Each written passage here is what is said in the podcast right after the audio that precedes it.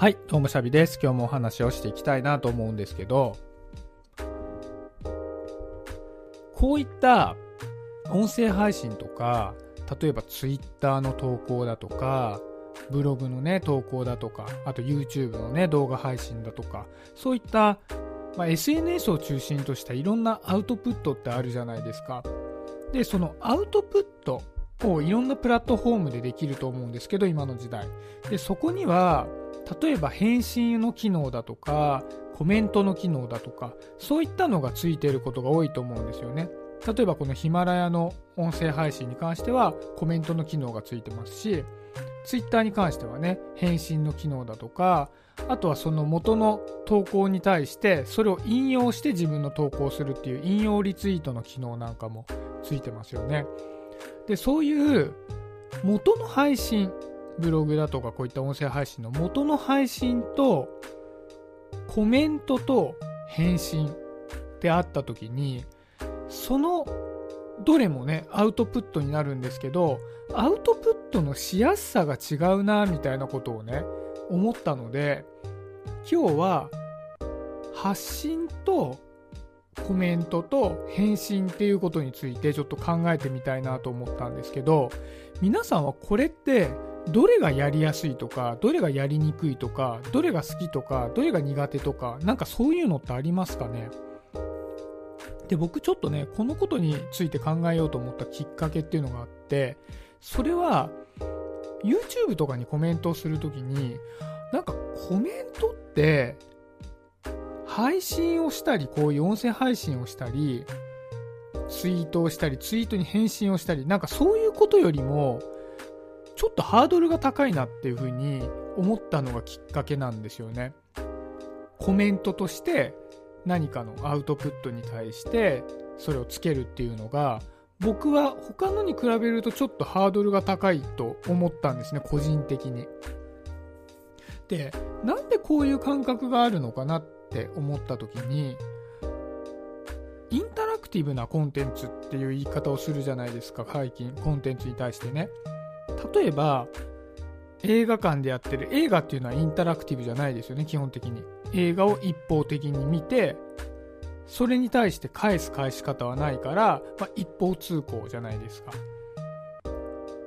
で、それに対して、まあ、Twitter だとかこういった音声配信だとかっていうのは、まあ、コメントなり返信なりっていう機能がついているので、ある種インタラクティブなコンテンツだっていうふうに言えると思うんですよね。で、この双方向であることっていうのはまあ非常にいいことじゃないですか。例えば僕がね、こういう音声配信をしていても、例えば感想とかを聞かせてもらえるとか、ね、ツイッターとかがね、常に一方通行で投稿するだけだったらあんなに流行ってないと思うんですよね。それに対して引用リツイートとかツイートとかっていうか、あの、返信とかっていう形で、まあ、やり取りができるっていうのがツイッターの一つのね、醍醐味とかにもなってると思うんですけど、その中で、まあ、こういった大元の配信っていうのは、ある種、こう、その僕の配信を聞いてくれるっていうことも、聞いてくれないっていうことも、まあ自由なわけじゃないですか。僕は誰かに向けて配信をしているわけではないので、聞く側に、まあ、聞く聞かないっていうのをもちろん選ぶ権利があるし、聞いた時にちょっと嫌だなと思ったら聞くのをやめることもできるし、あ、この人の好きだなって思ってくれたんであれば、また次も聞いてくれることもできるっていう、配信の受け取り側に、まあ、自由がありますよね。なので僕はこういうのをおしゃべりするときは結構気楽に喋っているんですけど、コメントって一方的な投稿に対する一方的な投稿だなって思うんですよね。例えば YouTube のまあ、動画配信に対してコメントを載せるっていうのってインタラクティブではあるんですけどまず最初の投稿っていうのはまあ誰が見るでも誰が聞くでもなく、まあ、投稿されてるわけじゃないですか。相手に相手方に自由があるわけじゃないですか。僕がその動画を見ようが見まいがその動画の発信元としてはまあ、あんまり感知するところじゃないですよね。で、僕がその動画を見た時にコメントをしようってなった時に、このコメントのアウトプット先って動画の配信者っていうのはもう決まってるわけじゃないですか。そこにコメントを残すってやっぱ動画の配信者に対するメッセージっていう形に、まあ、受け取られますよね。だから発信元は相手に対して受け手が自由みたいな形で配信できるけども、コメントをする側って受け取り手が決まっちゃうんですよね。で、一方的なアウトプットに対する一方的な返信っていうのが、ちょっと僕は気軽にはできないなっていう感覚があるんですよね。それはま嫌いとかっていうんじゃなくて、あんまり気軽にこういった音声配信ほどは気軽にできないなっていう感覚があるんです。で、それはやっぱり配信元の人が自分に向けられたものだっていう風に感じるだろうなって思ってコメントを書くので、やっぱりちょっとその配信元のことをね、やっぱ気を使って書いた方がいいだろうなとかって思いながら、いろいろこう試行錯誤して、あ、こうするとこういう風に取られちゃうかななんて思うと、なんかね、結構時間かけてコメントの内容とかっていうのをこう精査してなんか投稿してるなっていう風に自分で思うんですよね。で、この感覚って他の方も一緒なのかなと思ったので、ちょっとね、聞いてみたいんですよ。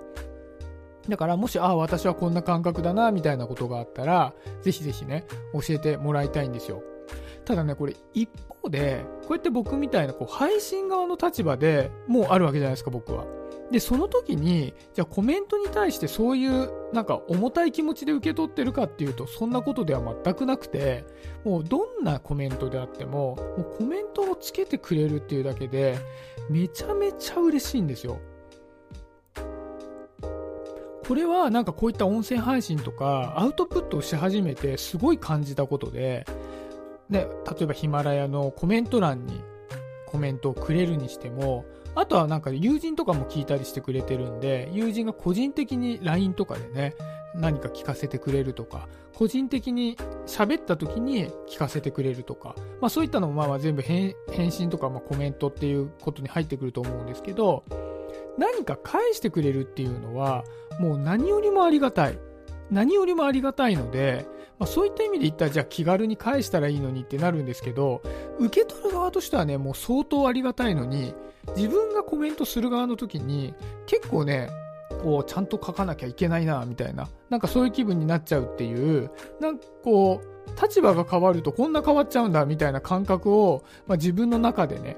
感じたので、今日はそんな話をね、してみたんですけど、ちょっとね、これ、音声配信側の方の立場の気持ちと、音声配信に対してコメントもらう側のね、気持ちとっていうんで、もし何かあったらね、ぜひぜひ教えてもらいたいですし、まあ、ちょっとこんなね、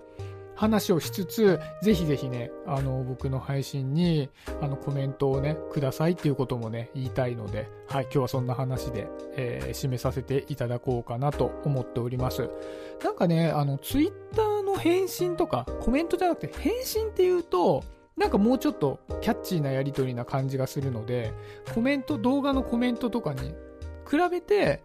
まあ、ツイッターとかの返信の方がね、僕にとってはちょっとこう、荷が、荷の重さが減るな、みたいなところもあって、なんかこの辺の感覚って人それぞれ違うのかな、なんていうふうに思ったので、ぜひぜひ聞かせてください。はい、今日はそんなところで終わりにしようかなと思います。今日もありがとうございました。シャビでした。バイバーイ。